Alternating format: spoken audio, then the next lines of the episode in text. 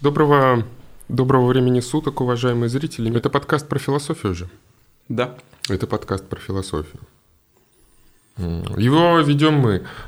Женя Цуркан. Здравствуйте. Здравствуйте. Сева. Он же Евгений Цуркан. Философ. Здравствуйте, уважаемые мои. Да. Слушатели, зрители. Евгений Цуркан. Для тебя просто Женя. Старший преподаватель философского факультета, кандидат философских наук. Философ. Звучит как философ. Смотря что ты подразумеваешь под философом. Если человек, который ходит по площадям и там с факелом и ищет человека, то это не подойдет под описание того, чем я занимаюсь. А если определять философа как человек, который пишет там статьи и книги по философии, то... Получается философ. Вот смотри, у тебя даже книжка есть. Да, это книжка юмористическая про то, как я шучу про философов и философию. Нормально. Беру всякие известные легенды, которые там есть о философах. Это всегда более или менее легендарные рассказы, то есть они не отличаются какой-то совершенно исторической точностью. Угу. Я их еще докручиваю так, чтобы они были смешнее, с моей точки зрения. Раз уж это легенды, да. Раз это легенды. Почему бы их не додумать и не докрутить? Да, хорошо. А я стендап-комик Сева Ловкачев. Интересно узнать мне было всегда про философию. Я такой. Я такой, философия. Было бы интересно про нее узнать. Что-то когда-то что-то читал, что-то было. С задним числом только понял, как мне повезло. Экзамен по философии получил автомат. Там люди страдали вообще, оказывается. А я получил автомат, потому что много болтал на практических занятиях. Как там у нас, семинары были? Да.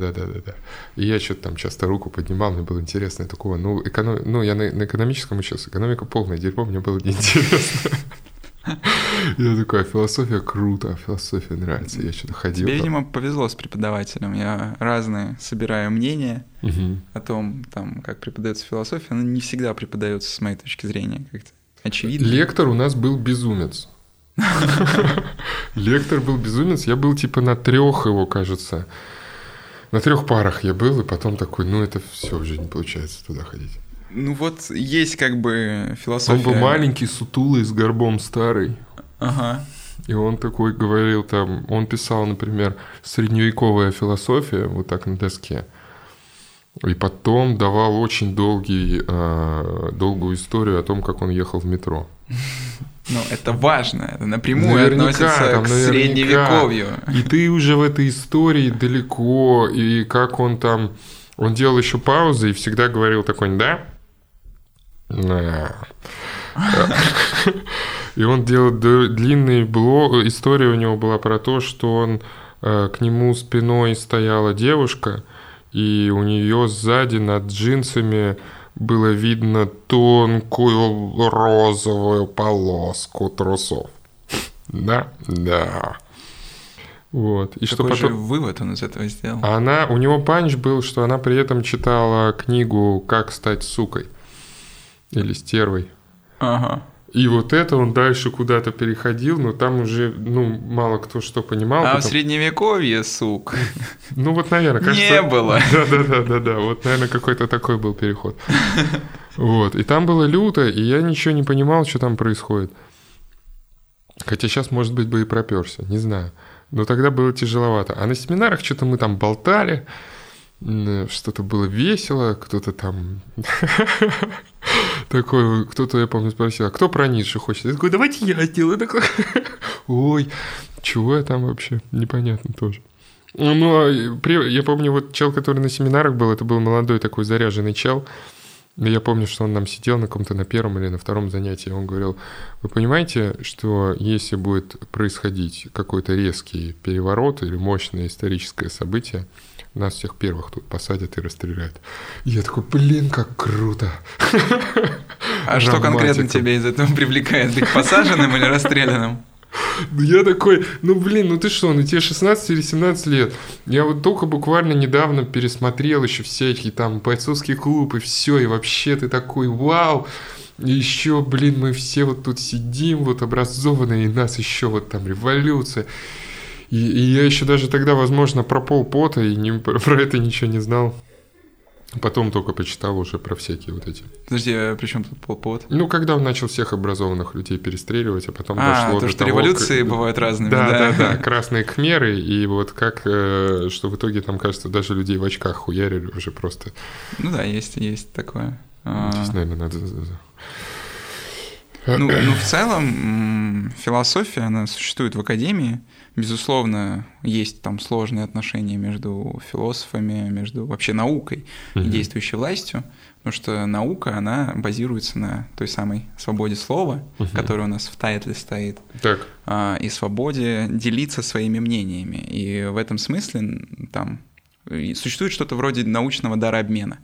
Ты пишешь какие-то свои статьи, и в отличие от тех же журналистов, ты их не продаешь в журналы за большие деньги, не живешь на это, а ты даришь их академическому сообществу, который каждый может ознакомиться, каждый может раскритиковать. То есть, опять-таки, наша коммуникативная система построена таким образом, что там поощряются негативные отзывы. Негативные в том смысле, что... Если твоя статья вызывает оживленные споры, то это некоторый тоже признак того, что ты влиятельный философ, если ты получил большое количество фидбэка, и, соответственно, из вот этих споров может рождаться истина. Соответственно, это разнообразие положений, которые ты можешь высказывать. И не каждому и не всякому государству будет такое разнообразие положений приятно и понятно. И в результате, например, философский факультет Московского государственного университета даже закрывался этим, сейчас скажу, Платоном, имя такое, Шиинским Шахматовым, министром просвещения Российской империи, с формулировкой, которая вошла в века, как крылатая: польза от философии не доказана, а вред от нее возможен. И поскольку, понятно, физики чем-то занимаются вроде полезным, есть какие-то применимые штуки на выходе, инженерные, чем занимается математика, тоже понятно, есть какие-то практические вещи, которые мы имеем на выходе, какой-нибудь сопромат условный, хотя сопромат — это больше про инженерию, но в любом случае она пользуется математическим аппаратом. А чем занимаются философы? Вроде как просто говорят, а какое лучшее политическое устройство с этой точки зрения, с этой точки зрения. Понятно, какое лучшее политическое устройство. О чем вы разговариваете? Это монархия. Что может быть? Текущее политическое устройство. Да, текущее политическое устройство лучшее по умолчанию, поскольку текущее. Все разумное действительно, все действительно разумно. Как писал Гегель. И в этом смысле, конечно, философия представляет некоторую опасность, такую рискованность, но в то же время философия бывает разной. И в том числе, безусловно, нужно оставлять островки такой свободы полемики самому государству, чтобы как минимум получать более объективную оценку реальности. В конце концов, философам можно заказать гуманитарную экспертизу чего-нибудь. Что? Гуманитарную экспертизу. Что такое гуманитарная экспертиза? Гуманитарная экспертиза — это некоторое экспертное суждение о том, какие плюсы и минусы для существования человека может иметь то или иное явление в социуме, тот или иной социальный тренд. Например, скажем, есть у нас искусственный интеллект. Так. А давайте вместо слабого искусственного интеллекта, типа нейросетях в Фейсбуке, который сейчас Мета, сделаем сильный искусственный интеллект, чтобы он себя осознал, чтобы он, в общем, делал всякие классные, интересные штуки. И тут приходит философ такой, знаете, вообще-то... Так, а смотри, здесь философ, он приходит или его зовут? Потому что только он может, он такой, только у меня есть лицензия на гуманитарную экспертизу. Гуманитарную экспертизу проводят, конечно, не только философы. Да, но у философа очень специфические компетенции, которых нет, например, ни у социолога, ни у экономиста. Например, философия занимается этикой. Вот. То есть насколько, например, этично будет то или иное решение. И абсолютно не случайно такие корпорации большие, как Google, заводят внутри себя этические комиссии, чтобы потом с ними постоянно сраться и постоянно увольнять начальников этих этических комиссий, потому что они, оказывается, не согласны с политикой Гугла, который им платит деньги. Гребаные философы, мы за что вам платим? За то, что вы были не согласны. Там постоянно скандалы с увольнениями главы этических комиссий, потому что они там что-то такое находят, что, например, алгоритмы хуже распознают черные лица, чем белые лица. А почему, интересно? Или, например, алгоритмы, которые автоматически осуществляют прием на работу, они обучаются на массиве данных, которые существуют. То есть вот слабый современный интеллект, слабый искусственный интеллект современный, он не способен как бы к креативу, он ничего нового не создает. Он берет кучу старых решений, на основании их обучается, и на основании их выдает новые решения. А если много старых решений были, например, откровенно расистскими, потому что была другая политическая ситуация. А, ну это как какой-то Твиттер, который расистским был.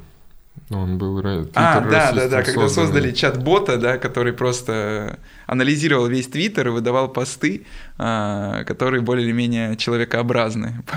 Да, да. Был российский. Ну окей. И приходит философ и проводит вот некоторую гуманитарную, этическую экспертизу того, а вот, например, не приведет ли вот создание там сильного искусственного интеллекта к какому-нибудь порабощению, как в романе Айзека Азимова, да, в рассказе Айзека Азимова. Ну хорошо, но это все равно пока ощущается как достаточно узкие моменты, когда зовут философа. Но какие-то, да. Ну, важные, прикольные моменты. Это институциализированная философия, да, плюс мы занимаемся там рядом проблем, которые могут быть даже со стороны непрозрачны, непонятны. Вот недавно, например, был уже громкий скандал, связанный с Ифраном. Вот, когда посмотрели на закупки Ифрана, ну, какие исследования они закупают, и выяснилось то, что Ифран заказал исследование ада, исследование там зла, то есть исследование, является ли ад злом. Вот. И, соответственно, это кто-то нарыл, человек, очевидно, никогда и никоим образом не прикасавшийся там, ни к философии, ни к чему такому, и такой, нифига себе, этим людям там заплатили миллион за то, чтобы они ад изучали, это шиза. А в том-то и дело, что не шиза. Существует этическая система, догматическая система, я религиозная. Я думаю, ты сейчас скажешь, это номер SCP-186, что-нибудь такое, знаешь SCP? Нет. Да, Википедия, которая не Википедия, она полностью построена на выдуманных объектах различных. Это и там иногда вырезано что-то, иногда как будто это архив. Вот всяких. Для ролевиков, да? Ну, для разных людей, там просто это создано уже вселенная, где ты в итоге себя обнаруживаешь с 20 открытыми вкладками, потому что они иногда взаимодействуют разных. И там есть там неразменная монета, которая всегда в кармане появляется, а бывает какой-нибудь там бог, бывает там территория ада там, или еще что-нибудь. Статуя, которая движется и убивает, если на нее не смотреть.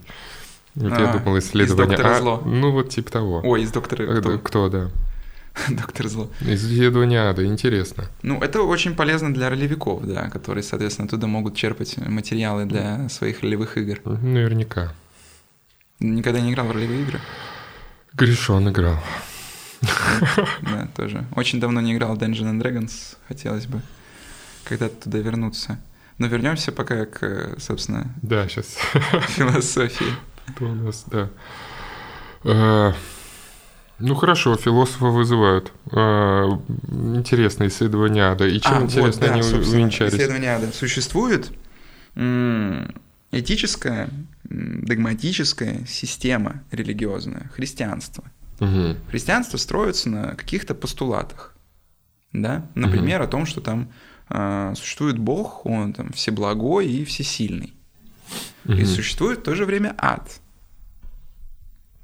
То есть ад можно ли считать злом внутри вот этой системы представлений человеческих? Потому что если мы его считаем злом, получается, Бог допускает зло в мире.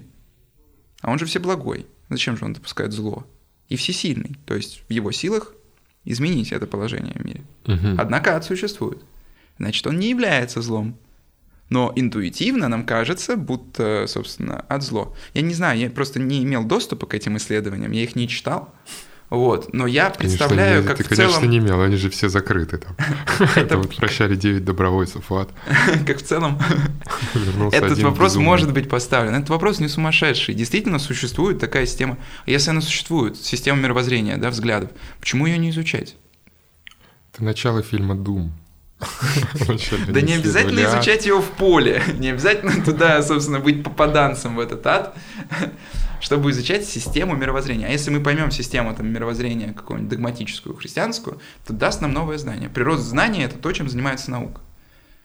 Вот наука в идеале, идеал науки – это истина, стремление к истине. И в этом смысле все равно, насколько эта истина будет иметь или не будет иметь практического применения. Один из кураторов проекта продал душу за истину. Фауст. Да, его по стечению обстоятельств звали Фауст Иванов. Фауст Георгиевич Иванов, да. Фауст Георгиевич Иванов, да. Он когда в душе что-то надевал вот так полотенце, кто-то увидел у него пятиконечную звезду, что, и он сразу всех убил. И там вот этот ужас мой потом пошел. Бля. Ну хорошо, исследование. Ну, то есть в целом у философии 666 тысяч рублей было направлено. Есть свои собственные проблемы. Там мы занимаемся первоосновами, да, мы занимаемся эпистемологией. Угу. То есть проверяем, например, насколько те или иные суждения, например, о необходимости, о каузальности, то есть вменение причинно-следственных связей. Так. Вообще продиктованы как бы самой структурой мира, или же они продиктованы, например, нашим исследовательским проектом, нашим исследовательским вокабуляром.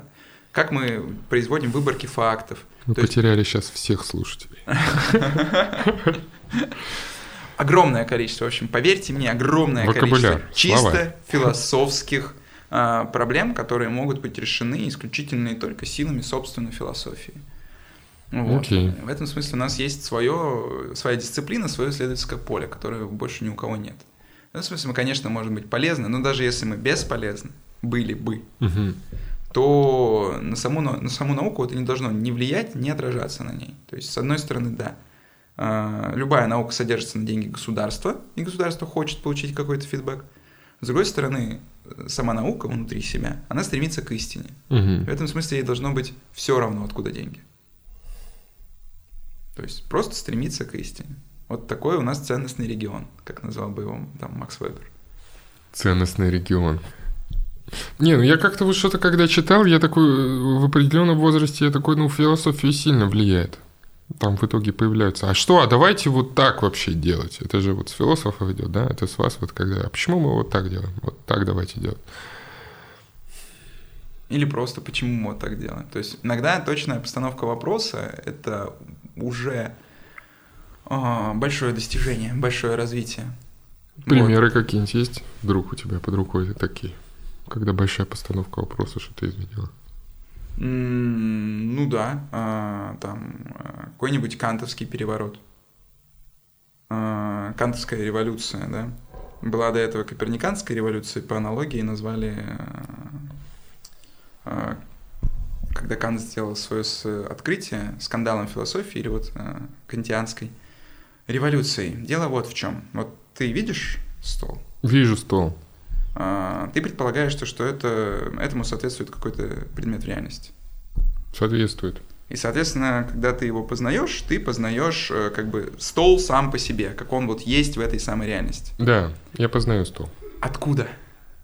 Что? Откуда уверенность в том, что ты имеешь доступ к самому по себе столу, а не к своему собственному образу, который так или иначе как бы собран внутри твоего сознания. То есть ты имеешь доступ, получается, не к вещи самой по себе, а к образу, который ты имеешь от этой вещи.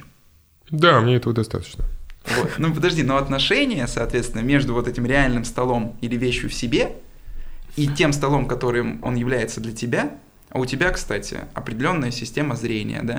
И да, я знаешь... сейчас не могу знать, например. Я этот стол, например, знаю не настолько хорошо, что я знаю, у него сейчас 4 ножки. Или он как парта. А вот хрен, у него две ножки. Насколько я знаю стол? Даже дело в том, что у тебя же определенные ощущения. Эти ощущения могут тебя обманывать? О, да. Да, то есть у тебя могут быть галлюцинации, ты можешь спать. И в целом у тебя нет возможности убедиться в внешней реальности этого самого стола. Ну вот, да. Каких-то специфических таких возможностей. Специфических нет. И получается то, что Кантианская революция заключалась в том, что он сказал то, что природа, то есть вот этот внешний мир, это синтетическая идея нашего сознания. Мы не наблюдаем природы, мы наблюдаем какие-то явления. И уже синтезируем это в своей голове в некоторую целостную картинку. Угу. Когда-нибудь, может, смотрел на картины... Господи, сейчас... Мане какого-нибудь. Да. Ты понимаешь, о чем я хочу сказать. Все, импрессионизм. Там, да, импрессионизм. Ощущения передали, эмоции. Ты подходишь такой, поближе, и там просто мазки. Ты не можешь собрать целостные картинки. Ты отходишь дальше, появляется перспектива, и ты видишь изображение, образ. Ну, хотя 144p. Если... Да, подойти вплотную, это просто такие достаточно грубые, большие мазки. И получается то, что дело не в мазках, а в том, как ты их видишь. Даже проводили исследования, выяснялось то, что, например, ну, привозили людей там из дописьменных цивилизаций, нет, дописьменных культур, ну, условных аборигенов, да, с каких-нибудь островов, и показывали картины, они не видели перспективы. То есть перспектива, как вы понимаете, это определенная технология изображения. Это изображение не объемно в том смысле, как объемна эта комната. Это иллюзия объемности. Но эту иллюзию объемности нужно научиться видеть. Это определенное научение. Прежде чем увидеть объем в картине, ты должен на нее особенным образом посмотреть. В этом смысле ты сам своей собственной способностью ощущать придаешь объем этой картине. Объема внутри там не заложено. То же самое. Может быть заложено, если это 3D-класс вот этот. Вот, ну да. Все. Извините. Да, хорошо. Ну да. Ну не заложено. Блин, интересно. А эти же аборигены, наверное, их и проваливали IQ-тесты, когда все разные народности меряли. Да. Так и, соответственно, нужно же совершенно они по-другому тогда изучать этот мир.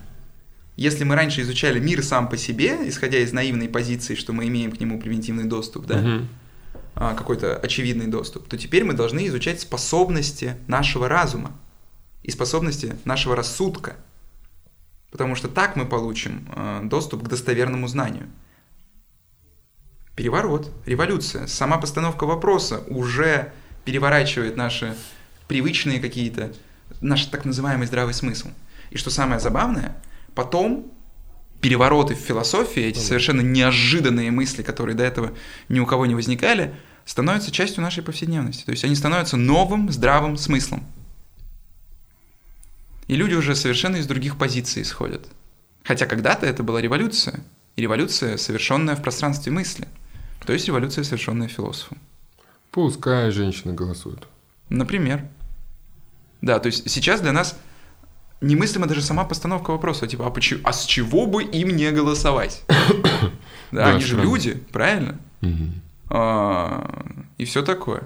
А там буквально пару веков назад, там до движения суфражисток, такая же очевидная постановка вопроса была, а с чего бы им, собственно, голосовать? Они же не умеют ничего. Они же... Даже были исследования специальные, опять-таки, биологизаторские. Уже когда... Кто-то такой, ну вы им не даете обучение. Извините, все.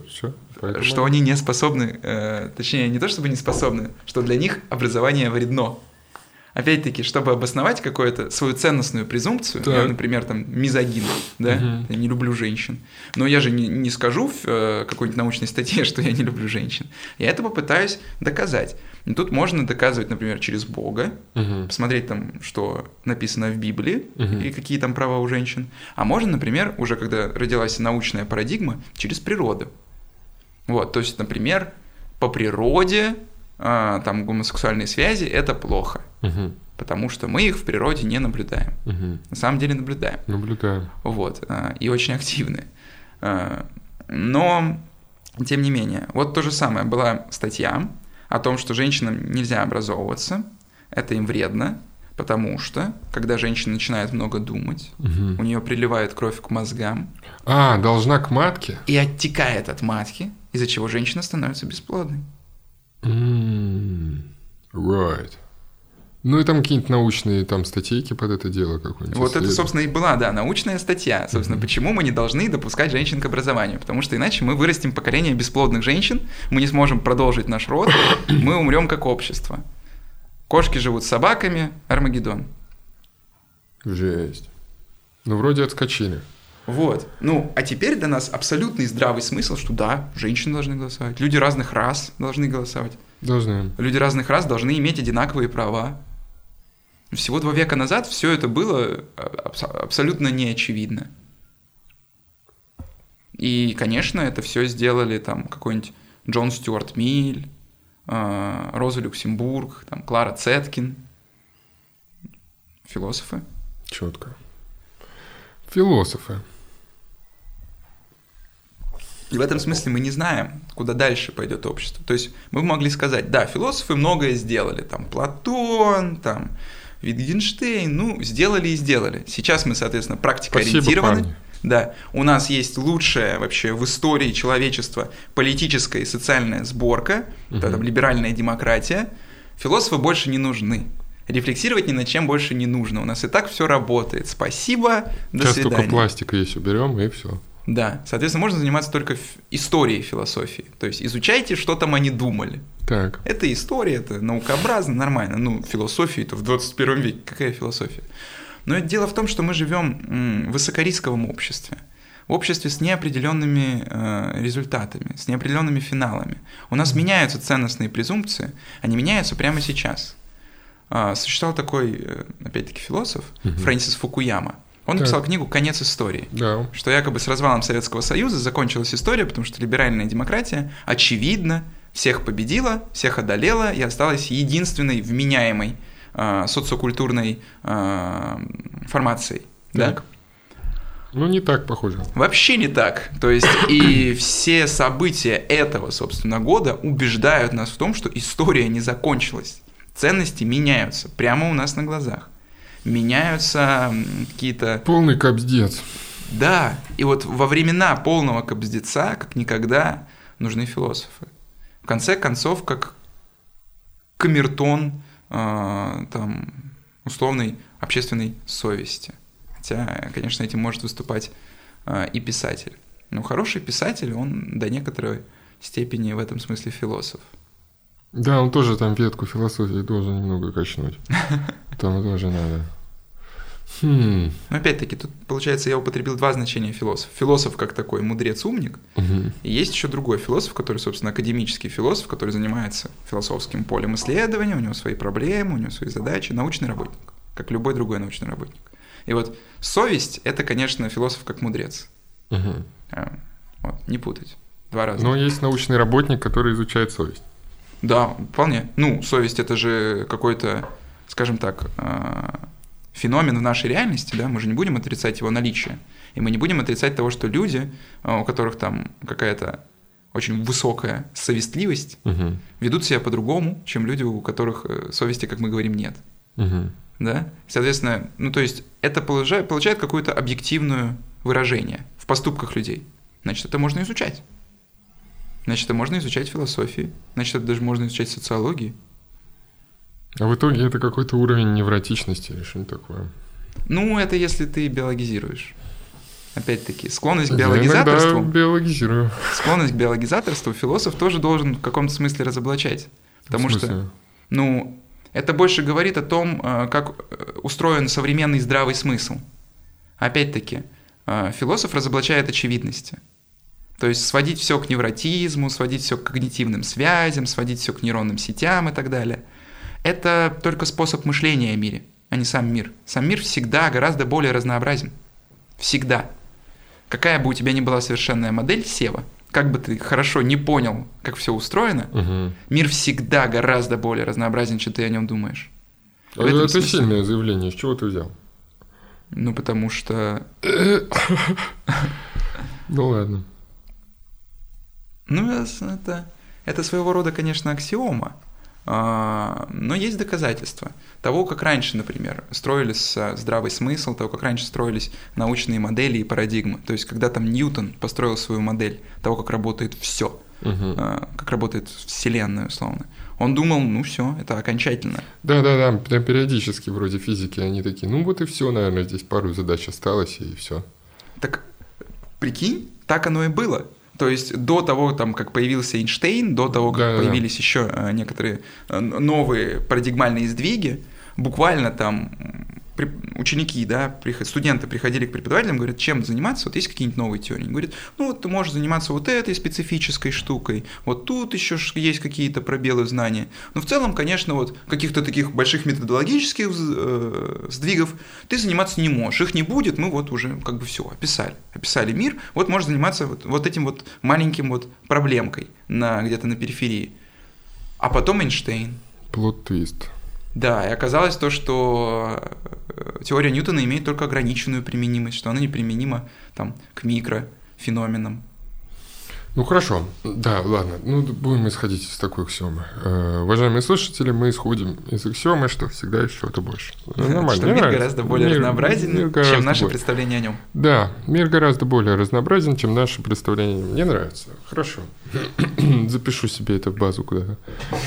Ну и вот когда ты все биологизируешь, это тоже точка зрения. Даже если за ним стоит определенная там научные исследования, и эти исследования все расширяются, и не отрицая того, что там есть нейрокогнитивистика, того, что мы хорошо научились исследовать различные именно нейропатологии, вот. Но, тем не менее, это все равно некоторая позиция, и человека можно изучать из позиций других, не сводя его к биологической основе, вот.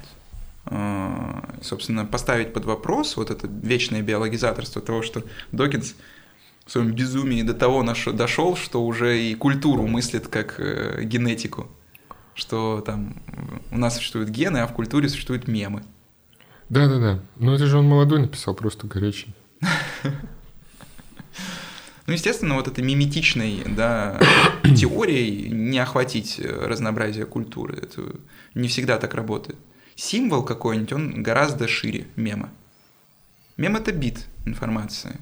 Символ — это некоторая пропасть, которая требует бесконечной интерпретации и другого способа вообще понимания. Символ — это пропасть. Нормально. Смысловая. Нормально.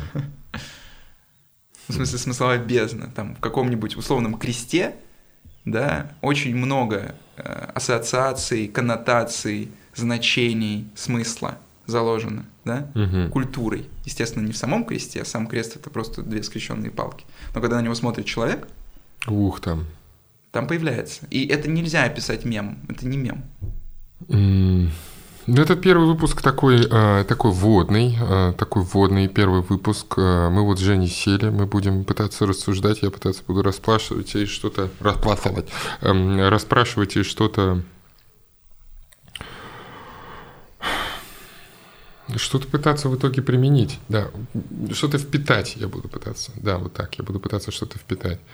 Подкаст у нас про философию, но мы бы хотели, чтобы все-таки была какой-то кликбейтность, чтобы побольше людей его посмотрели, поэтому первый выпуск, я посчитал, будет круто, мы посчитали, кликбейтным сделать про свободу слова. Свобода, которая особенно остро востребована и ощущается в наше время.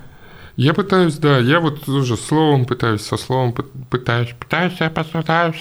работать. И сейчас как будто такое время, что вот свобода этого слова, где она будет, и в целом откуда она пошла. А еще прикольно я подумал, что если это все спрятать про подкаст, про философию, то ни один эшник этого и не посмотрит. Ты опять-таки недооцениваешь эшников. Я их обдец недооцениваю. Эшники, ставьте плюс в чат.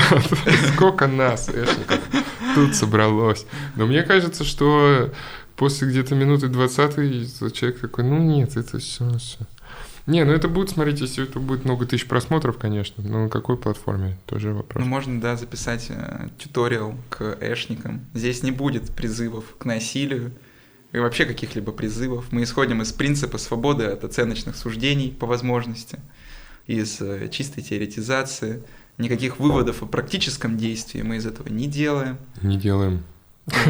Поэтому арестовывать нас фактически и не за что. Да. Мы же сейчас живем в какие времена? Времена Диктатуры лайка.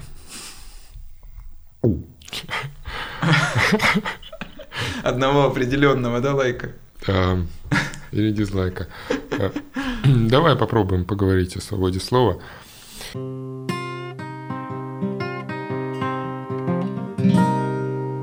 меня были альтернативные идеи для названия. Типа «Открой форточку», потому что будет душно. Может быть, душно. Потому что это подкаст про философию, и мне кажется, для... Философия — это максимально недушное учение.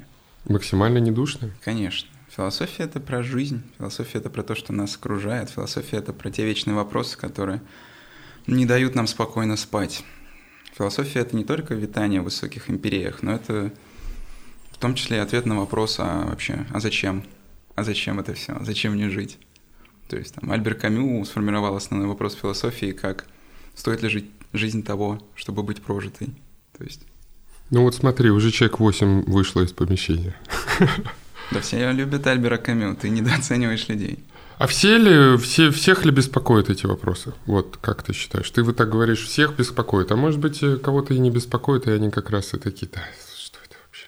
Не беспокоят, конечно, до тех пор, пока не наступит некоторая так называемая пограничная ситуация. Некоторые, ну... Какая, всех... например, пограничная ситуация? Ну, какая, например? Ну, знаешь, много что бывает. Чтобы вспомнить такое из последних каких-то пограничных ситуаций. Мировые финансовые кризисы бывают там войны различные. Ну, или операции.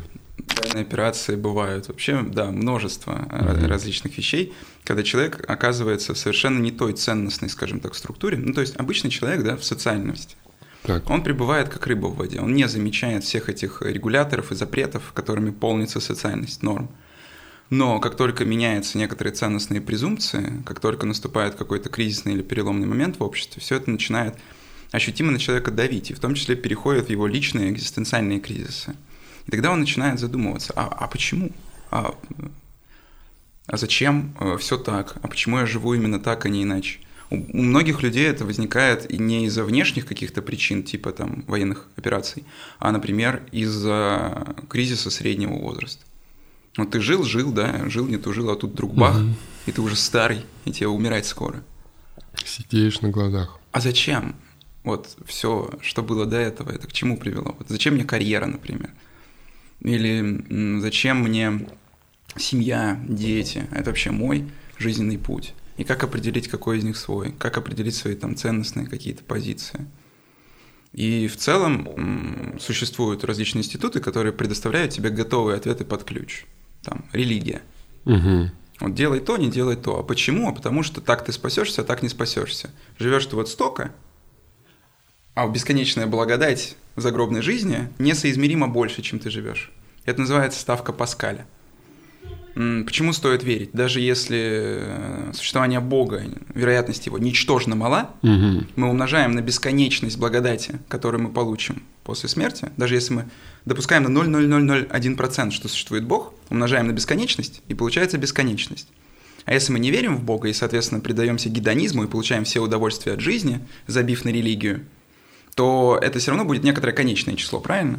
Того, что мы получим. Следующая сцена, тебя уже жгут на костре. В смысле? Так наоборот, это же защита религии, ставка Паскаля. В защиту, да, в защиту, но звучит как безбожная ересь. Но он был янсинистом, в каком-то смысле еретиком. Вот, пожалуйста.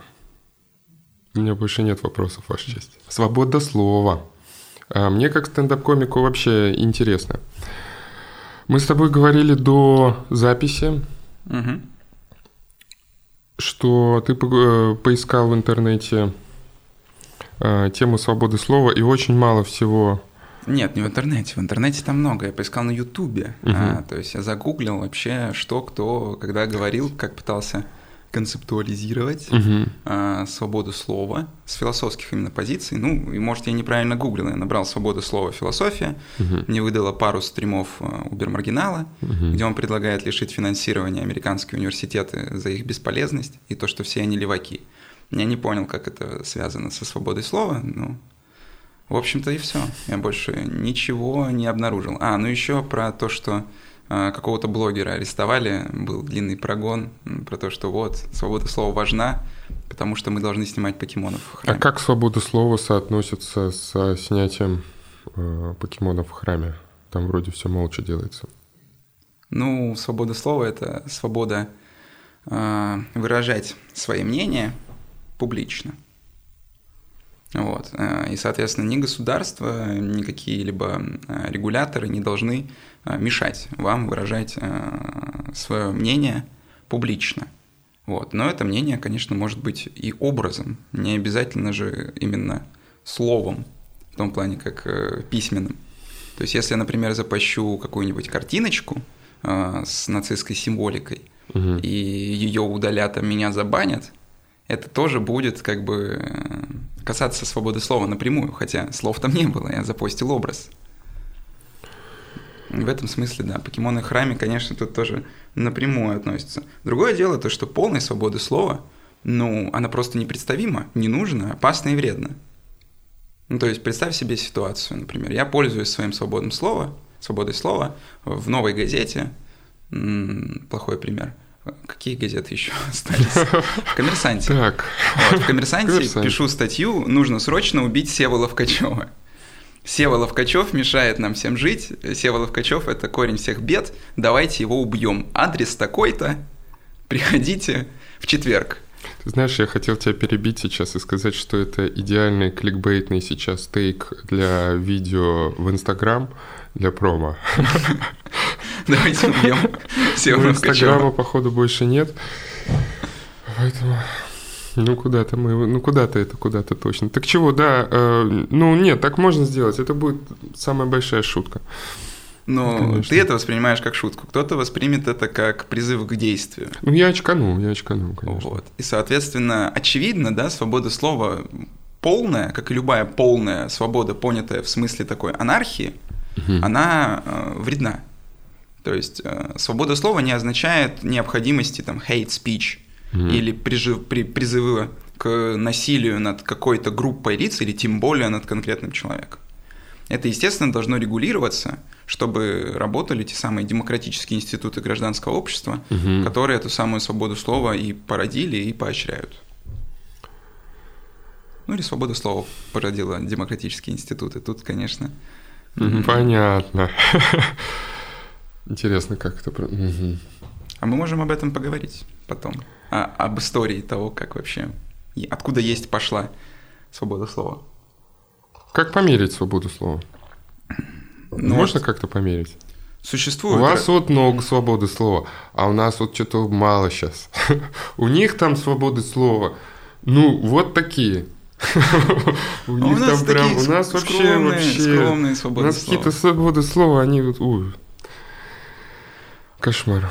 Дать какую-то объективную оценку будет проблематично. Понятно то, что свобода слова – это политическая свобода. Везде, где есть слово «политическое», всегда начинается борьба интересов в том числе. Вот, поэтому, если вы смотрите там какой-нибудь Freedom House, это такое зарубежное агентство, которое там исчисляет права и свободы людей, вот, по каким-то там своим критериям, так, то эти критерии всегда, конечно, немножко могут быть неочевидны, если внимательно в них вчитываться. Я там, например, смотрел исследование Freedom House по свободе интернета, так, поскольку у меня диссертация написана про интернет. Угу. Вот. И там, например, у России был невероятно низкий индекс свободы интернета, вообще невероятно низкий. Вот. При этом там всякие Германии, да, и Америки были, естественно, впереди планеты всей.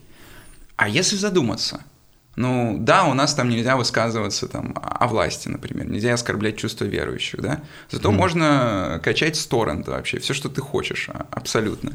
И не, это вроде тоже как... нельзя. Да, Рутрекер даже убрали из списка запрещенных сайтов, ты представляешь? Яр. Мы теперь страна пиратов. Яр. Я так и сказал. Да, на государевой службе. Так вот. А в Германии, если ты попытаешься что-то скачать... Да, у меня товарищ так качал, и вот... Да. Тебе тут же прилетит гигантский штраф, да? То есть, очевидно, свобода понимается в каком-то... Ну вот, видимо, правовом ключе, да, то есть ты свободен делать то, что, соответственно, не запрещено правом. Но у нас-то право другое. У нас, соответственно, правовые регламентации запрещают... У нас право вот такое. Высказывать запрещают. Например, там, что-то оскорбляющее чувство верующих. А на Западе ты не можешь высказывать что-то, что направлено на разжигание, например, агрессии в сторону ЛГБТ-сообщества. Ну, то есть везде есть запреты. Это очевидно. И... Да, ну вот как будто если запрещают, например... В какой-то ситуации, если запрещают, например, писать «нет» и если это сравнивать, что вот «нет» там... А если это все еще выходит на YouTube, я не могу сказать это. «Нет» какому-нибудь меньшинству. Угу. Это интересно тоже, что у меня живут в голове два критика, два цензора. Один иногда в каких-то потугах, вот есть иллюзионный какой-то цензор, который вот нельзя мат говорить и все такое, а есть Twitch-цензор, был, скоро его уволят. Ну, еще... N-word? Да, N-word, там, P-word, P-word и всякие другие слова тоже нельзя. И вот два фильтра, иногда они совмещаются, и не, иногда они по отдельности. Ну, так или иначе, вот нельзя писать там про войну что-то, или нельзя писать про какие-то меньшинства. Как будто, ну... Несопоставимые вещи, да? Да. Как будто бы одно запрещает тебе... Если честно, одно из них, не буду говорить какое, но кажется больше сейчас какое-то по, ну, силе запрета, чем другое. Ну, хорошо, безусловно. Но, во-первых, это явление... Свобода слова! Самого последнего времени. Вот. А Freedom House проводила свои исследования задолго до того, как начали там запрещать некоторые пацифистические высказывания в интернете в России. Вот. Проблема в том, что ну, это как бы количественно несоизмеримо. Речь идет, конечно, о качественных критериях. То есть, ну вот нельзя сказать, вот тут там ну, вот такое большое свободное слово, тут маленькое свободное слово. Так. Например, опять-таки, говоря про свободу интернета, на Западе практически все статьи, которые пишутся, они скрываются за paywall. То есть они, их можно купить по платной подписке. Для представителей академии это вообще никакая не проблема, потому что эти подписки массово скупают собственные университеты. Поэтому все эти подписки есть в распоряжении у научного работника. Но если ты не в академии, если ты не в университете, ты не сможешь почитать эту ту самую науку, которая должна быть открыта, свободна, да. То есть, ну, вот то, что нам говорит еще со времен эпохи Просвещения. Что нужно дать, вот, собственно, народу доступ к науке, к культуре, к образованию, тогда, соответственно, это повысит уровень жизни, да, создаст гражданское общество, чем занимались художники-передвижники в России, да, или просвещенцы во Франции, в Англии, в Германии. А они закрыты. А в России, кстати, практически все статьи находятся в свободном доступе. Есть несколько журналов, которые по платной подписке, но большинство у нас журналов просто выкладывают все свои статьи в интернет. Сложно соизмерить одно и другое. Понятно то, что там при авторитарных режимах, да, так. Практически там запрещена свобода высказывания, там, скажем, в Советском Союзе ты не мог высказывать то, что там советская власть нехороша, в принципе. Но зато создавались какие-то локальные степени свободы, да, то есть ты там мог на производстве сказать, мне это вот не нравится, как вы ведете дело. А, ну на каких-то локальных, да? А, поэтому была вся критика, я где-то, где же это было? Что вся критика к власти соединялась в персонаже управдом, потому что это максимальный уровень власти, вот, ну, который можно хейтить. Выше управдома уже статья. Ну, в целом, да. Ну, то есть, конечно, отнята свобода публичного высказывания. До определенной степени уничтожено или монополизировано публичное пространство. Нельзя высказывать там то, что там Сталин не прав, да, по крайней мере, до 20-го съезда партии. Очевидно, этого высказывать нельзя. И более того, там, при сталинской партии, даже вот эта самая партия, где, казалось бы, можно высказать все, что угодно, потому что это управительный орган, да, и должна быть полемика, ну вот если мы считаем то, что полемика важна и нужна в государственном управлении, там, другое мнение и так далее. Чтобы получить объективную картину, да, нельзя замыкаться в себе. Вот, давай вот обозначим. Мне кажется, важно этот момент обозначить, потому что часто меня в каком-нибудь, ну не часто, но в какой-нибудь беседе она вообще нужна, что она нам дает, и можем ли мы добиться другими инструментами, например, дохода до истины или до ее приближения, если свободы слова нет. Может быть, тоже можно до нее дойти, просто одним путем, а здесь вы выбираете. Свобода слова важна и нужна при определенных как бы политических сборках. Вот, то есть зачем она важна и нужна конкретно вот в демократиях либерального типа? Угу. Она нужна за тем, чтобы, во-первых, можно было бы следить за действиями властей, чтобы действия властей были более прозрачными. Вот, то есть в такой диспозиции журналистика, вот, которая живет за счет свободы слова, она становится некоторой четвертой ветвью власти в системе разделения властей. Да? И, соответственно, она нужна для того, чтобы кусать политиков больно за ноги, когда они делают что-то, что может не понравиться их избирателям. Угу. Например, Watergate. Watergate. Вот, это такой супер хороший пример, то, для чего нужна журналистика.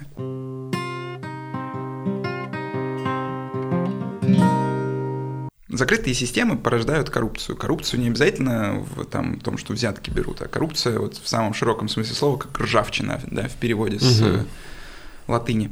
Соответственно, если мы делаем прозрачные там, госзакупки, и у нас есть журналисты, обладающие свободой слова, которые достаточно компетентны, чтобы эти госзакупки читать, потому что, согласись, не каждый, кто, даже если мы сделаем все открытым и прозрачным, не каждый человек, который зайдет, поймет, что там вообще происходит. Для этого нужен некоторый интерпретатор. И вот если этому интерпретатору позволят интерпретировать, он, соответственно, будет отслеживать всякие теневые схемы, непонятности и так далее. Но, опять-таки, это, скажем так, не универсально. То есть некоторые системы мы сознательно закрываем, чтобы, не дай бог, ничего не просочилось. Военную. Угу. То есть, согласись, для разведки противника, да, потенциального или актуального, нет ничего лучше, чем какой-нибудь журналист со свободой слова, который лазает в военных госзакупках и говорит, сколько там конкретно БТРов построили и где конкретно расположили. А такая, знаешь, типа, я сейчас представил, сколько бы просуществовала армия новой формации какой-нибудь, которая такая, у нас все agile, у нас все agile, у нас все открыто, весь доступ открыт. Каждый может поучаствовать в нашем плане нападения. Спасибо за донат. Да, разрабатывать план нападения с помощью краудсорсинга. Заходите, предлагайте свои варианты. Вот, и непонятно. Вот здесь я пытаюсь где-то шутить, и в голове стоит периодически цензор такой с дубинкой. И причем я считаю, что для комиков это вообще пагубно. Ой, Сева, для комиков пагубно, пиздец. Ну, мы все тогда пишем письмо президенту. Но когда... Вот знаю по себе, что когда у тебя стоит какой-то цензор, он же внутренний, как говорят некоторые... Это ментальная херня, братан. Он абсолютно внутренний. И часто он останавливает какую-то вот твою свободную ассоциацию, хотя если бы ты пошел бы дальше, может быть бы и вот это что-то, что запрещается цензурой, и не нужно было бы. Но просто ты туда не отпустил, сюда не отпустил, и мысль в итоге где-то она вот в конкретном. Да, но это всеобщая проблема. Вообще ты комик, да? Вам в целом позволено больше, если смотреть по миру, чем может сказать обычный человек. То есть там какой-нибудь условный Джимми Карр, да, может оскорблять меньшинство, может называть людей P-word, используя. Вот. Другим людям, соответственно, это не позволено. Это будет уже оскорбительно. Он комик, поэтому типа он шутит, но тоже до какой-то поры. До какой-то поры, если он станет совсем популярным, его, Да, его как Дэйва Шапелла, да, могут, соответственно... Его же закенселили на Netflix. Ну так. Netflix еще сражался за... Он вроде отстаивал же его. Да, за Special. Все висит. За Special, да, все висит. Но там, естественно, было бурление народных недовольных меньшинств. Народных меньшинств, да, звучит, конечно, странно. Народные недовольные. Просто недовольных меньшинств. Я сначала хотел сказать народных масс, но, очевидно, это не народные массы. Это хорошо организованные меньшинства в интернете. Так вот, и получается то, что У всех есть внутренний цензор. Другое дело, насколько ты свободен или не свободен, и другое дело, насколько это все именно регулируется правом и законом. То есть, например, если ты комик там на Западе оскорбишь какое-нибудь меньшинство, и оно тебя закэнселит, нет такого правового регламентирования. Это как бы бренд сам сражается за свою репутацию.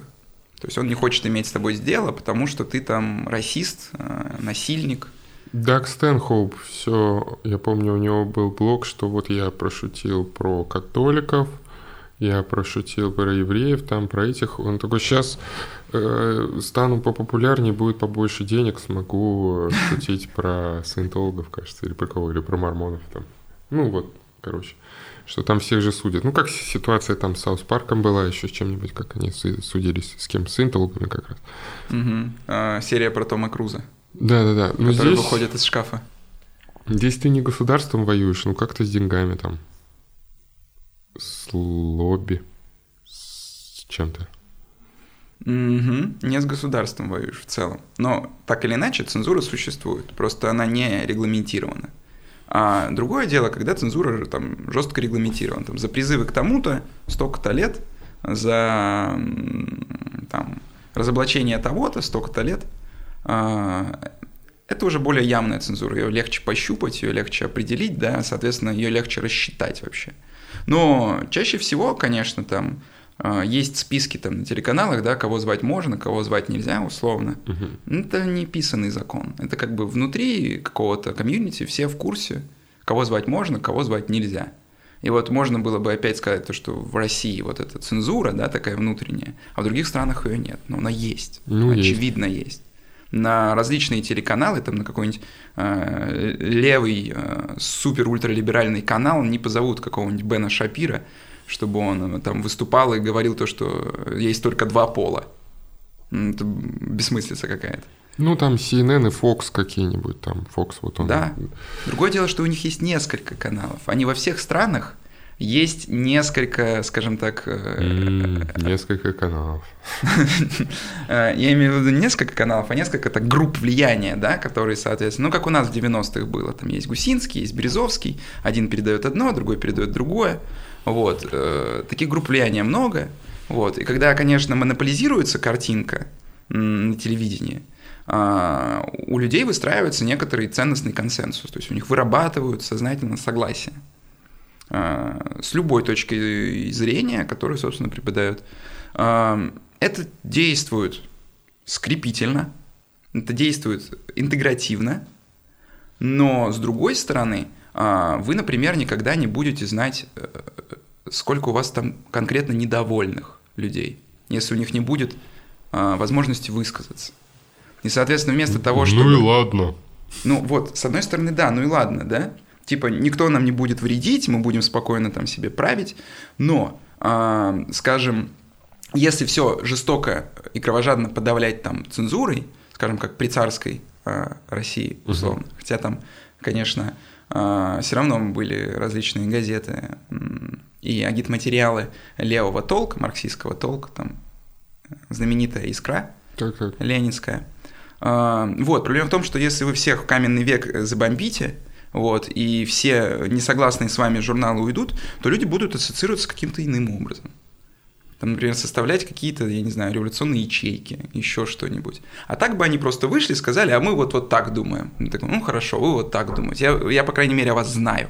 Угу. Вы есть, вы вот такие, у вас есть какая-то поддержка, вы вот думаете вот так, ну молодцы. Соответственно, если я вас не вижу, то вообще непонятно, чем вы там занимаетесь. Это опасная ситуация. Ты никогда не можешь... исследовать уровень недовольства там, своей политикой в обществе. И в этом смысле, конечно, свобода слова полезна и правительству, в том смысле, что оно всегда знает, с чем имеет дело.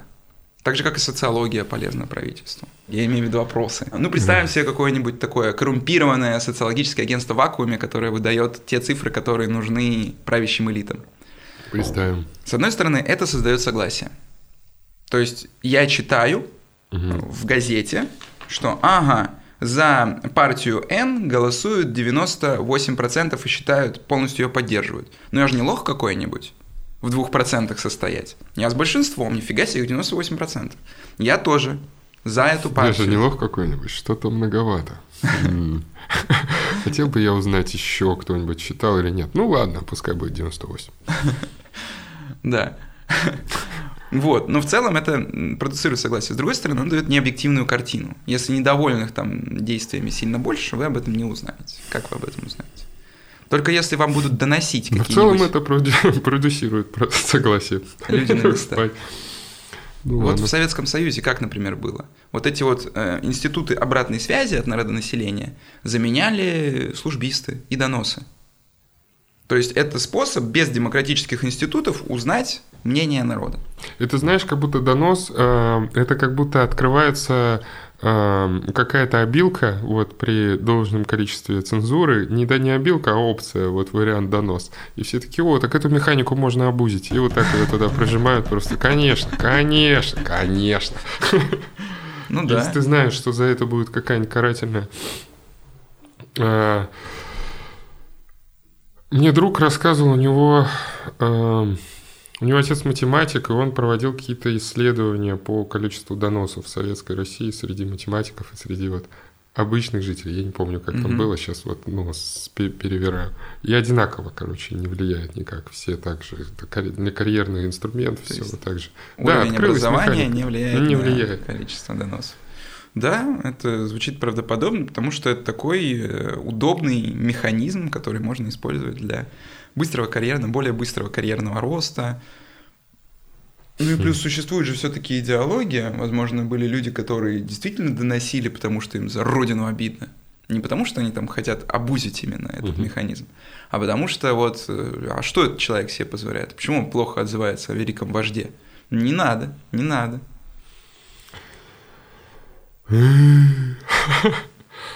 В общем, свобода слова существует, она необходима в современном обществе. Мы тоже обсудим природу этой необходимости, корни этой необходимости. Но, естественно, свобода слова не должна восприниматься как то, что я могу говорить все, что хочу. Это не так. Вы не можете говорить все, что хотите. Ну, мам! В цивилизованном обществе вы не можете призывать к насилию. Вы не можете призывать к определенного рода действиям. Да? Это будет наказываться, и будет наказываться совершенно очевидно за что. Да? Типа убить всех евреев. Ну нет, ты не должен таким образом использовать свою свободу слова. Кроме того, вы не можете разглашать военные тайны, коммерческие тайны. То есть мы же не требуем от коммерческих предприятий, чтобы они говорили о своих сделках, потому что это безумие. Если я буду, как компания Microsoft, раскрывать детали всех своих сделок, тогда посмотрит компания какая-нибудь альтернативная, Google, если мы про софт говорим, они такие, ага, вот так вы, значит, делаете. Ну, понятно, мы сделаем вот так. Нам мне это не нужно. Но мы тоже раскроем свои планы.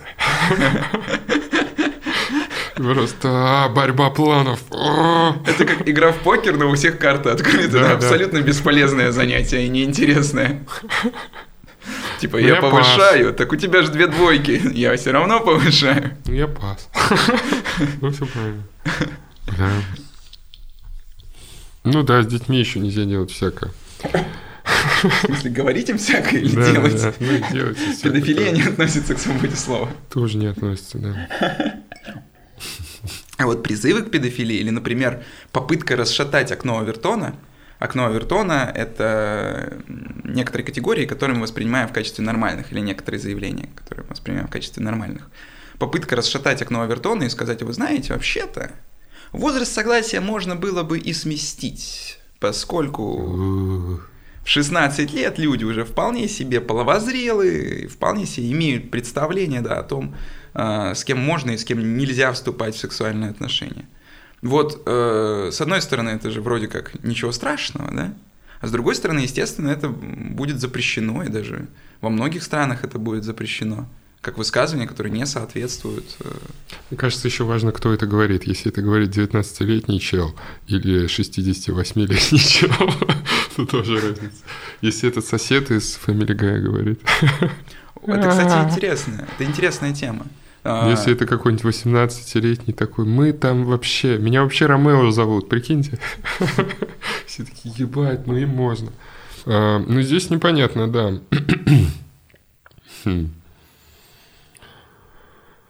Получается, свобода слова, она же должна быть для всех и равная, да? Uh-huh. А вот ты только что привел очень хороший пример того, что может себе позволить говорить 19-летний юноша и не может себе позволить говорить 68-летний старик. Получается, она еще и неравная в зависимости от того, к какому страте, к какому классу и к какому полу ты принадлежишь. Ну или также нельзя, например, вот говорить про то, что есть реально какие-то положительные результаты исследований, например, там в каком-нибудь Джонни Хопкинсе, да, по влиянию псилоцибиновых грибов по там, лечению депрессии или посттравматического синдрома.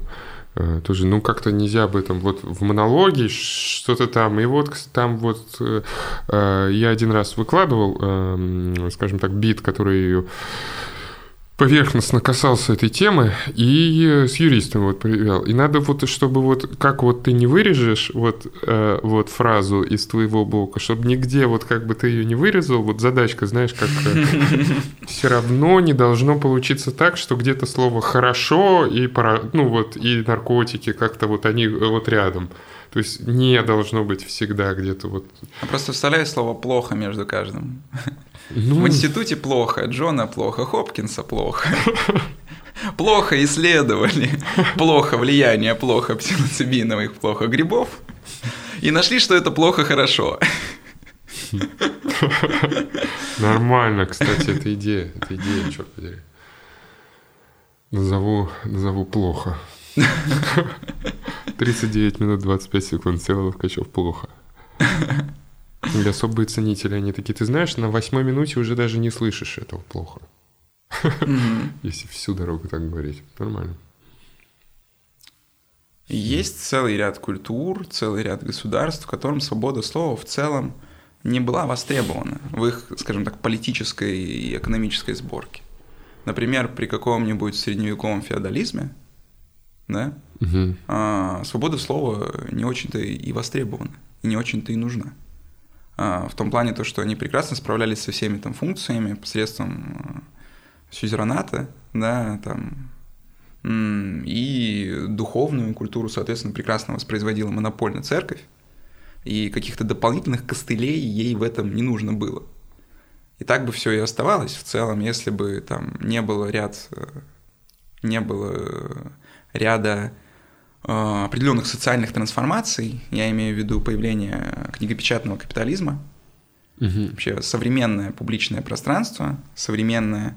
В цивилизации печатный станок, открываю технологию. Да. Всегда бустит сильно. Конечно, это супер невероятный баф. И речь идет о переходе таком глобальном. Там, человек в 17 веке, в начале 17 века, в целом не читал газет. Вот. Человека 18 века, уже образованного, я имею в виду, угу. Не людей, которые пашут землю, которые чаще всего были безграмотны, особенно в России при крепостном праве. Вот. Хотя чему-то их в церковно-приходских школах там учили. Некоторых, не всех. Угу. Вот. Мы уже не можем представить без газеты. И появляется вот так называемое буржуазное публичное пространство. Произошло следующее, очень интересно. Там... Англия в 1643 году uh-huh. принимают так называемый licensing order. Uh-huh. То есть там... Надпись на табличке «Лицензионный закон». Да. Ну там лицензионный закон, лицензионное предписание, согласно которому парламент должен был читать все книжечки внимательно. Парламент, кстати, заметьте, не король, а парламент. Собственно... Королевская цензоршип, uh-huh. цензура была и zadолго до этого. Uh-huh. И вот в 1643-м появляется парламентская. Uh-huh. Все читают книжечки внимательно и думают, что там можно запостить, uh-huh. что запостить нельзя. Вот. И, соответственно, постепенно возникает так называемое авторское право. Вот, потому что, ну, не было института авторского права, а тут, благодаря цензуре, было точно установлено, кто автор, когда выпустил, в каком издательстве и так далее и тому подобное. И вот так все это просуществовало около 50 лет, пока в 1695 году благодаря славной революции, да, когда Вильгельм Оранский вместе с Марией Стюарт пришли к власти в Англии, вот, и отменили целый ряд запретов, в том числе отменили вот этот вот запрет. Она так называлась, не потому что ты за революцию называешь ее славной. Да, да. Точно. Да. Историческое название. Славная революция. Да. Вот, собственно, они приходят к власти. После этого отменяются ряд там запретов, в том числе отменяются лицензии. И вот с этого момента в целом можно считать начало появления буржуазного публичного пространства. Во-первых, мгновенно там, буквально за 10 лет было 20 печатных домов, становится там больше сотни печатных домов. Только в Лондоне их становится 20. Все начинают печатать, соответственно, нет цензуры, и начинается эпоха суперпиратства. Потому что, опять-таки, я говорю, авторского права не было. И, соответственно, можно было печатать что угодно и кому угодно, поэтому зачем мне нанимать нового автора, когда я могу распечатать что-нибудь старое и подписать своим именем? Вообще, просто лафа. Мы печатаем все, чувак. Да. Мы все печатаем. И цензуры-то нет, поэтому распространяется пиратство, после чего вводят все-таки авторское право. Читал это дерьмо, чувак, this is the shit. Так это же как наши, да, 90-е свечи с кассетами. Да, очень похоже. Только медиа другое. Только медиа другое, носитель другой. Вот, и возникает буржуазное публичное пространство. То есть раньше публичное пространство существовало там исключительно в пространстве парламента. Угу. Вы можете дебатировать о своих точках зрения. После того, как был там создан, да, английский парламент, ты говоришь, я вот не согласен, вы хотите, соответственно, воевать с Францией, я вот не хочу воевать с Францией, вот не буду голосовать, вот так вот. А тебе говорят, нет, давай обсудим. Вот, публичное пространство, свобода слова, соответственно. А если ты там простой городской житель, и в парламент тебя не пускают, то, соответственно, где там тебе что полемизировать? На площадях, что ли, разгонять речи и выступать со стендапами? Ну, до поры-то времени можешь, но там был другой закон о свободе собрания, если там больше 25 человек собираются где-то вместе, да, то может прийти полицей, сказать «расходитесь», если не расходятся, можно всех забивать до смерти. Вот. Вот такой закон. Соответственно, появляется публичное пространство. Юрген Хабермас это связывает с деятельностью лондонских кофеен. То есть появляется целая прослойка людей, которые приходят, пьют там чай. Мы не только против, чувак, но мы и печатаем про то, что мы против. И да. Собираемся, и мы все читаем. И читают газету. А в газете тысячи мнений, не одно, потому что, опять-таки, отменили цензуру, и, соответственно, возникает свободное пространство полемики. Современное свободное пространство полемики, современное свободное слово – это, конечно, некоторое производное от появления книгопечатания и появления газет. И люди в газетах, соответственно, могут читать о том, что там монарх – это не помазанник Божий. Надеюсь, что-то записалось на микрофон все равно. Или там что-нибудь еще более страшное, что, например, лучшее устройство – это не конституционная монархия, а демократия или еще хуже – социализм. Вот. Это имидж-борда такой, 4chan у взрослых людей. Они такие, ебать. Вообще все, что угодно. Вот, и все эти крамольные мысли, соответственно, появляются благодаря развитию книгопечатания. Так. Также важно отметить то, что появляется проект просвещения. Французский проект просвещения, там философы-просветители, Вольтер, Руссо, Дидро, так называемые энциклопедисты. Хотя Руссо энциклопедию практически ничего и не писал, и со скандалом оттуда ушел, потому что он был из Женевы, а статью про Женеву в этом энциклопедии кто-то другой написал, он настолько обиделся, что сказал, все, я с вами больше не буду разговаривать, вообще идите вы. Вот. Но все равно вот относится, да, к французскому просвещению. Хотя парадоксально считал то, что просвещать никого не нужно и вообще вредно. Почему он так считал? Потому что он создал миф о некотором естественном первобытном человеке, дикаре, о благородном дикаре, который хорош сам по себе, благороден и так далее. А портит его цивилизация. Цивилизация его заставляет лицемерить, цивилизация его заставляет там кланяться 3 раза монарху, и вот вся эта вычурность, она портит благородного дикаря. Настоящий человек, лучший человек, это вот какой-нибудь аркадский пастух, который пасет своих овец, он добр, благороден, и все. А ну, образовывать его не нужно. Образовывать — это портить. Понял. Ну, не согласен. Ну вот, Руссо считал некоторые науки губительными для человека. Остальные просвещенцы, типа Вольтера, конечно, высказывались о том, что нужно там раздавить гадину от церкви, о том, что нужно развеять вот этот тьму темных времен. Естественно, Средневековье не называло себя ни Средневековьем, и тем более они называли себя темными веками. Вот. Это все обидные клички, которые придумали, соответственно, после них. Ну, понятно, да, почему Средневековье — это достаточно обидно. Между чем и чем? Между нормальными людьми и нормальными людьми. Посередине какая-то хрень. Средние века, темное время. Да, типа вот были нормальная античность, было нормальное новое время, а вот средние века, ну вот они промежуточное звено, ну что-то же там должно было быть, правильно? Вот. Рыцари. Вот. Кто-то что-то пишет на стене, и в него такая стрела. Не дописал, Блин, средние века.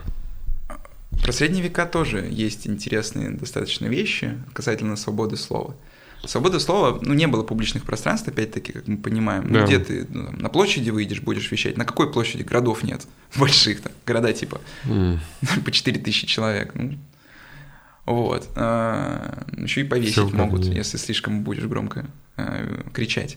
Газет нет, ничего нет. Соответственно, другое устройство, феодальное устройство. Это у нас так в 2024-м.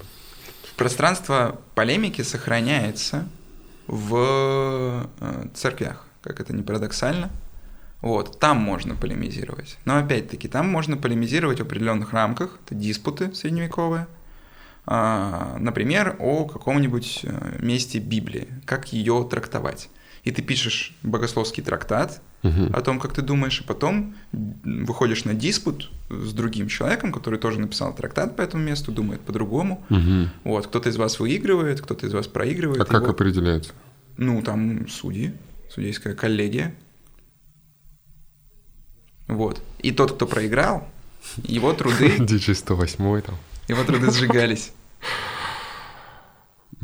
Представляешь, поэтому... А, подожди, вот такая, что?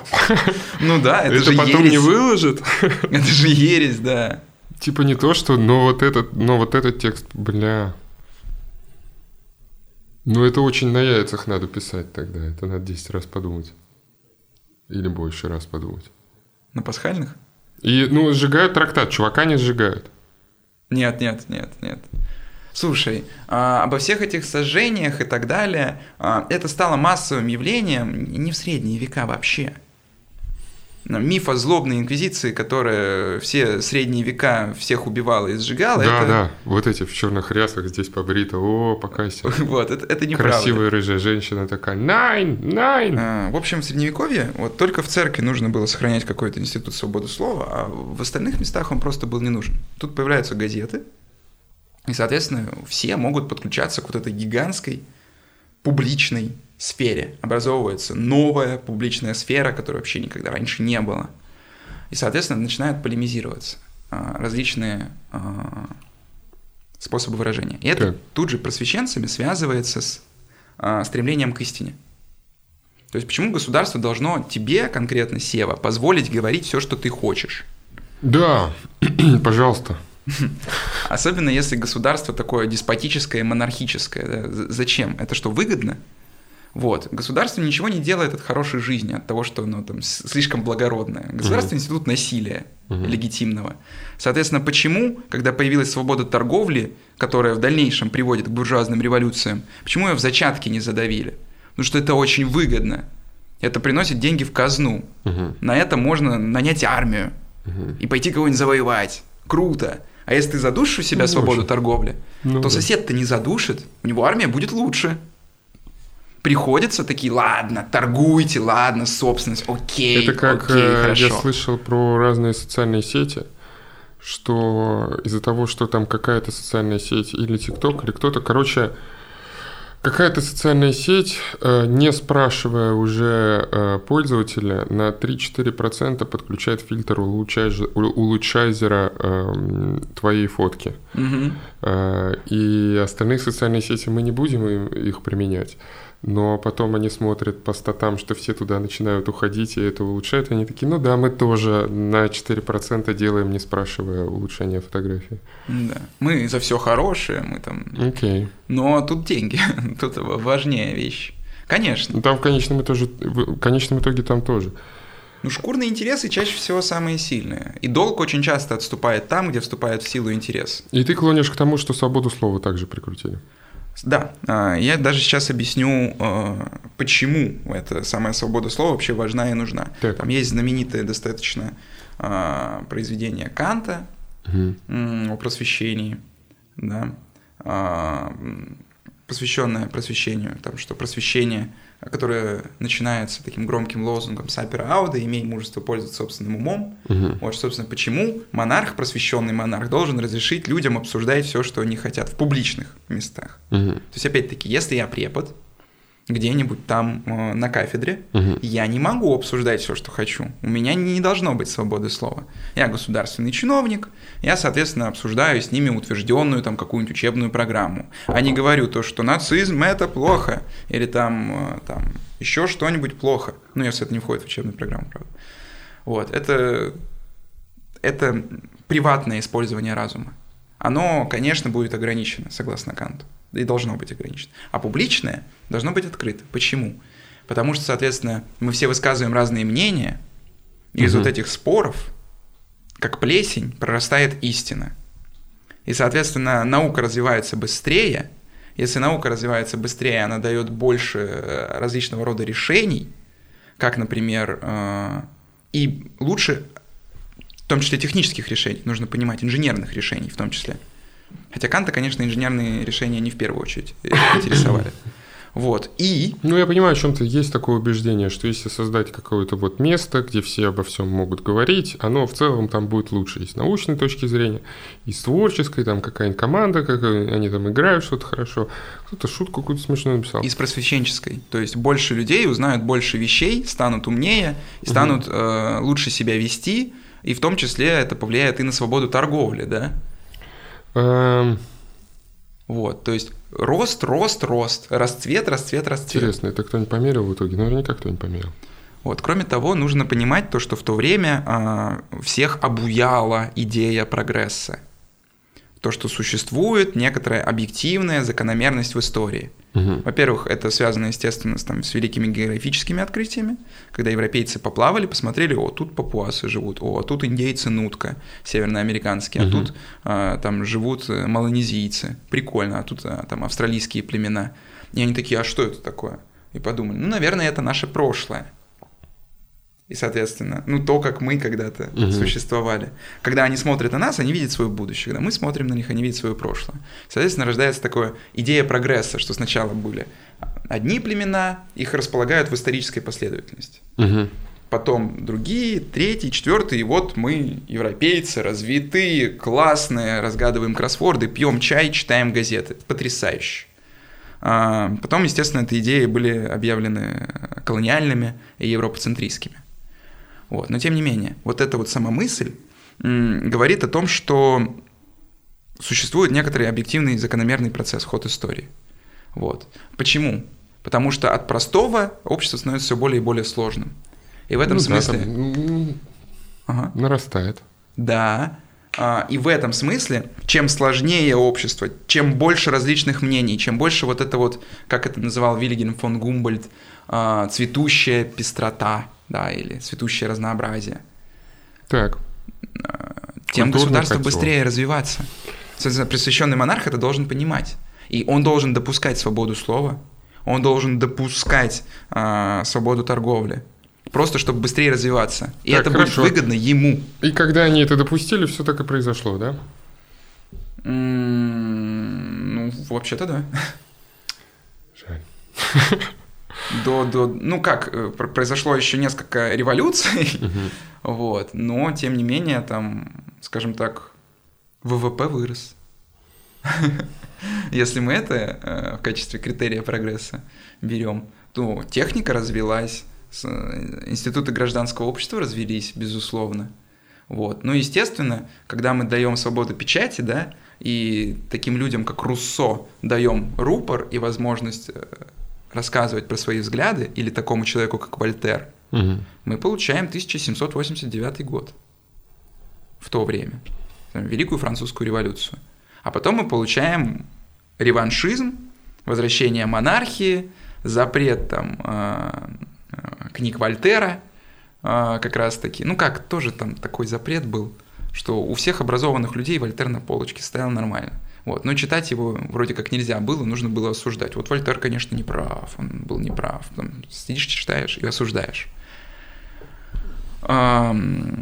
И потом получаем еще там революцию 1848 года, да, целую серию революций. В результате приходит вот к правлению уже буржуазное общество, не феодальное. То есть люди, которые сколотили себе денег как раз-таки на свободе торговли, на свободе слова и на свободе печати. Главные бенефициары от всех этих институтов. Блин, ну вот это все здорово и романтично, но мне так не нравится революция. Да никому не нравится революция. Мне не нравится. Ну да, да. И они чаще всего вообще ни к чему хорошему не приводят. Ты жизнь вся нахер вообще все. Ну, то есть там 1789 год привел к якобинскому террору. Да, да, там еще какие-нибудь терроры всегда потом. Да, 1917 год привел к гигантской кровопролитной гражданской войне, которая закончилась там только в 22-м. И то не все историки с этим согласны, что она там закончилась в 22-м. Свобода слова. А про то, что... Ну да, ладно. Вот. Ну, вот это цветущее разнообразие, оно дается, конечно, благодаря свободе торговли, свободе слова. Вообще эти вещи очень ассоциированы. То есть нужно понять, что в первую очередь свобода слова была нужна вот этой нарождающейся буржуазии, которая была не согласна с основной линией развития общества, с монархической, то есть сословной, с получением некоторых свобод и прав из рук монарха, да, там, привилегии о вольности дворянской и так далее. Монарх раздает привилегии своим подданным. А буржуазия такая: нет, мы хотим по-другому. И, соответственно, поскольку у них все газеты, у буржуазии, ну а кого еще, то им наиболее выгодна эта самая нарождающаяся свобода слова. А если этих самых буржуа много, и все они хотят разного, и все они друг с другом спорят, то, соответственно, мы получаем много газет с разнообразными мнениями, из которых можем сложить уже что-то свое. И это, конечно, плюс для обычного человека, который умеет читать. Он может быть подключен к этому самому публичному пространству, у него много источников. Мы не должны там запрещать науку, мы не должны запрещать. И это все показало свою эффективность, конечно, свою высокую эффективность.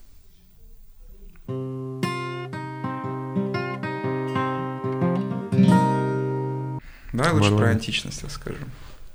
Расскажи про античность. Вот, да, вот расскажи про этих греков. У них всегда все по уму было. Ты такой: греки, я обычно такой, молодцы. Да. Но опять-таки по уму. О чем можно говорить и о чем говорить нельзя. Там тоже это существовала проблема. Во-первых, откуда вообще взялась агоральная или агональная культура? То есть культура состязательная, где можно говорить, различные точки зрения высказывать и спорить друг с другом. Ты у меня спросишь: Женя, но у них же не было газет. Какое у них было публичное пространство? А у них публичное пространство было буквально пространством. Вот, то есть это было пространство агоры, некоторой площади. В Риме это был форум. Это рыночная площадь. То есть, опять-таки, свобода торговли, свобода слова. Вот. Это рыночная площадь. Правда, греки так к торговле относились с меньшей симпатией, чем к политике и к слову. Для них экономика не была там преимущественно основным. Я сейчас объясню, почему. Они собирались на площади, и кто собирался на площади? На площади собирались не все. Во-первых, опять-таки, свобода слова – это не свобода слова для всех, чаще всего. Например, в Греции свободой слова обладали... белые, цисгендерные, ладно, не цисгендерные, на самом деле шучу, греки в основном, ну, у них были другие сексуальные отношения, чем у нас. Вот, да, слышал. Да, например, был институт обучения, скажем так, мальчиков, когда взрослые мужи обучали юных и молодых, и в том числе там не то чтобы не запрещалось, не воспрещались сексуальные связи между вот этих патернализмом, между людей, которые состоят в отношениях патернализма.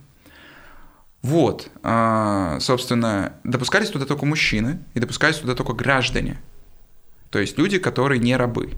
Рабы, женщины по домам сидели, занимались делом. Почему? Потому что для греков, вообще, что отличает грека от негрека? Возможность говорить. Логос, так называемый. А варвары – это люди, которые лишены логоса. Барбар – это бла-бла.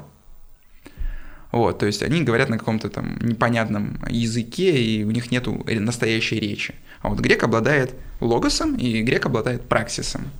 То есть логос – это возможность высказывания, праксис – это возможность действия. Причем действия часто политического действия. А что такое политическое действие, если ты при этом никого не убиваешь? Выйти и поговорить. Ну да, ты такой, йоу, микрофона нет. Да, то есть тут логос совпадает с праксисом. Ты выходишь и говоришь, я считаю, что вы не правы. И нам не нужно отправлять военные корабли там куда-нибудь в Спарту, потому что Спарта нас взгреет. Не нужно нам это, не хочу. Вот, соответственно, вы голосуете, да? Спарту я бы тоже не стал проверять. Вы спорите между собой. Но опять-таки, как только появляется такая свобода слова, нужно понимать, что она достаточно разрушительна. То есть она может разрушить там какие-то действующие институты, в том числе и демократический институт. Так. То есть если я выйду на Афинскую площадь, на Агору и скажу, а я считаю, что ваша демократия вообще...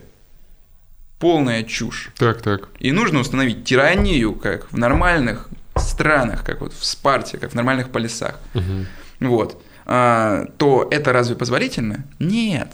И получается, ты враг вот этой вот демократического устройства. И что с тобой нужно сделать? То есть в ноль нельзя обращаться, нельзя в базу обращаться, что ее тоже ставить под сомнение. Да. Вас подвергают остракизму. Вас выгоняют из полиса. Было специальное голосование черепками. Вот. Черепками, в смысле, осколками от кувшина, а не маленькими черепами. Да, у нас демократия, да. Используем детские черепа. Ты знаешь, мы раньше использовали большие черепа, но они такие неудобные. Поэтому мы стали использовать маленькие детские черепа. А вы не пробовали использовать обломки просто от кувшина? Давай, да. В результате тебя выгоняли из полиса, и это на самом деле очень страшно. Это не то, что вас, например, сейчас из Москвы выгонят, и вы пойдете жить в Волгоград. Это... Ну и, например, из России вы поедете жить в Грузию. Да. Вот. Это страшнее, потому что, соответственно, если ты не с полисом, ты не полисный гражданин. А если ты не гражданин, тебя никто не защищает. Тебя можно угнать в рабство, убить можно. Бля... Вот, поэтому это так достаточно опасно. Ну и кроме того, были вот суперизвестные случаи того, как Сократа заставили выпить цикуту за то, что он развращал юношеские умы и говорил что-то против богов, выступал против богов. Его буквально приговорили к смертной казни за то, что он говорил. То есть, очевидно, вот эта свобода слова, она не была полной. Но действительно, вот Греция – это первый из нам известных полисов, где были построены те самые вот демократические институты, которые позволяли свободу слова. А почему политика важнее, чем экономика? Опять-таки, грек – тот, кто обладает словом, и в этом и заключается свобода. Ты выходишь на агору и творишь политику, поэтому ты полноценный человек. А есть как бы другое животное начало, которое говорит о твоем простом воспроизведении телесном. Ну, рождение детей и, соответственно, поддержание там с помощью питания, продуктов и так далее. Это низменные вещи.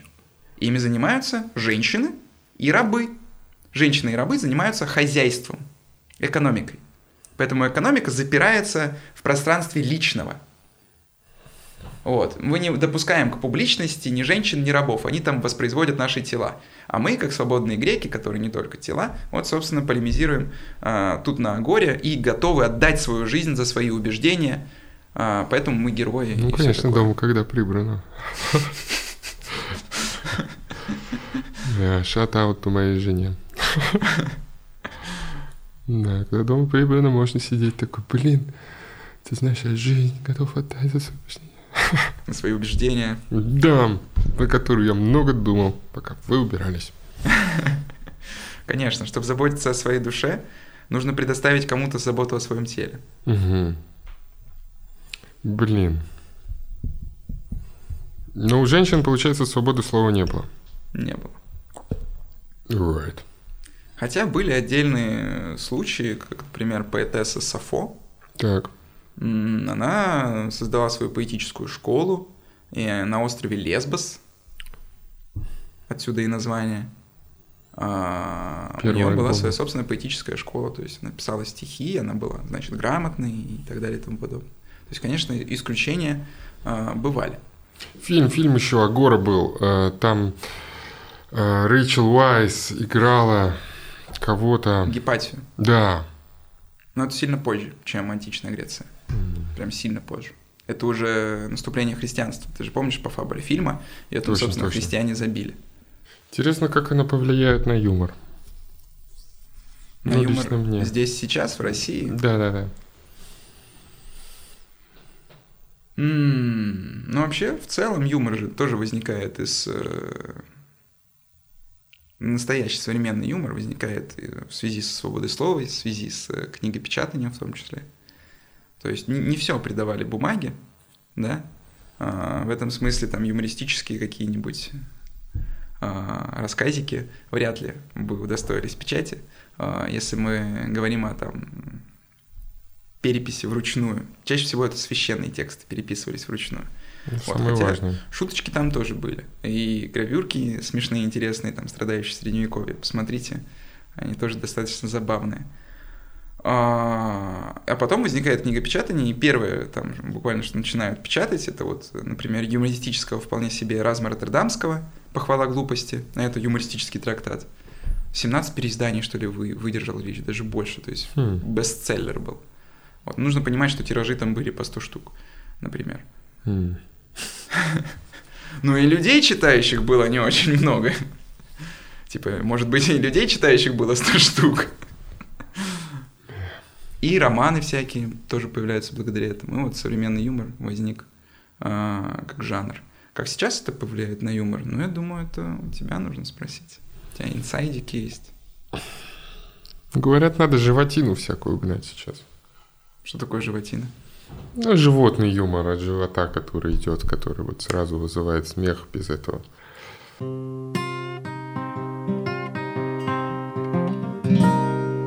А ты реально считаешь, что это типа душновато? Мне, наоборот, кажется, что это... Максимально лайтово?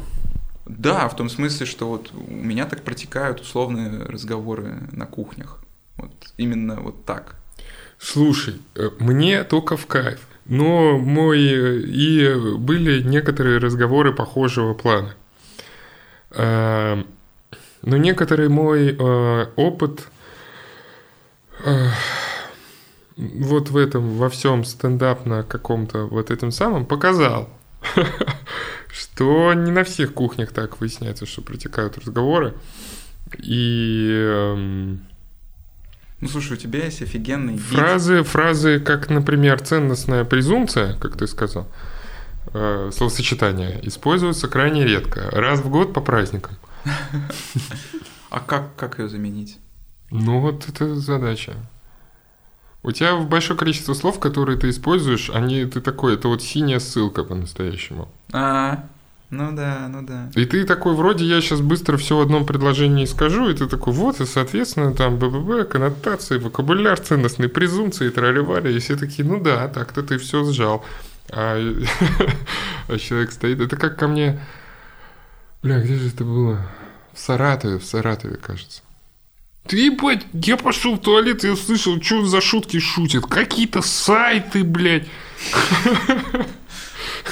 А я про сайты ничего не говорю. Но в твоих же устах ты сам это считаешь душным. Да. я несу этот крест. Нет, короче, есть же, грубо говоря, широкая какая-то популярная штука. И для определенного, чтобы было совсем всем было интересно и понятно, то это должно быть что-то простое. Как только звучит почему ты должен делать всем просто и понятно? Разве ты, как комик, не должен в том числе воспитывать публику и прививать хороший вкус? Да, должен же. Обязательно должен. Но круто, когда и просто, и понятно. Да, безусловно. Сложность ради сложности, конечно, поощрять не стоит. Вот. Но при этом, опять-таки, можно шутить, вот как ты сказал, животный юмор, смех тела вызывать, просто судороги, да? Можно попытаться чего-то более тонкое устроить. Там, например, я Боберна смотрю, мне кажется, это достаточно необычно, тонкое. Он и довел и до простоты при этом. Его последний спешл, да, где он в комнате. Ты думаешь, он простой? Он же на поверхности он вообще унылый, максимально депрессивный. То есть такая комедия, очевидно, не для всех, но, видимо, он может позволить себе рискнуть. Если 5 лет молчал или сколько туда. Я смотрел, я в восторге был. Это вообще лучшее, что произошло за последние несколько лет вообще с комиками. А чего позволим мы себе в ближайшее время? Пиши в комментариях. Да.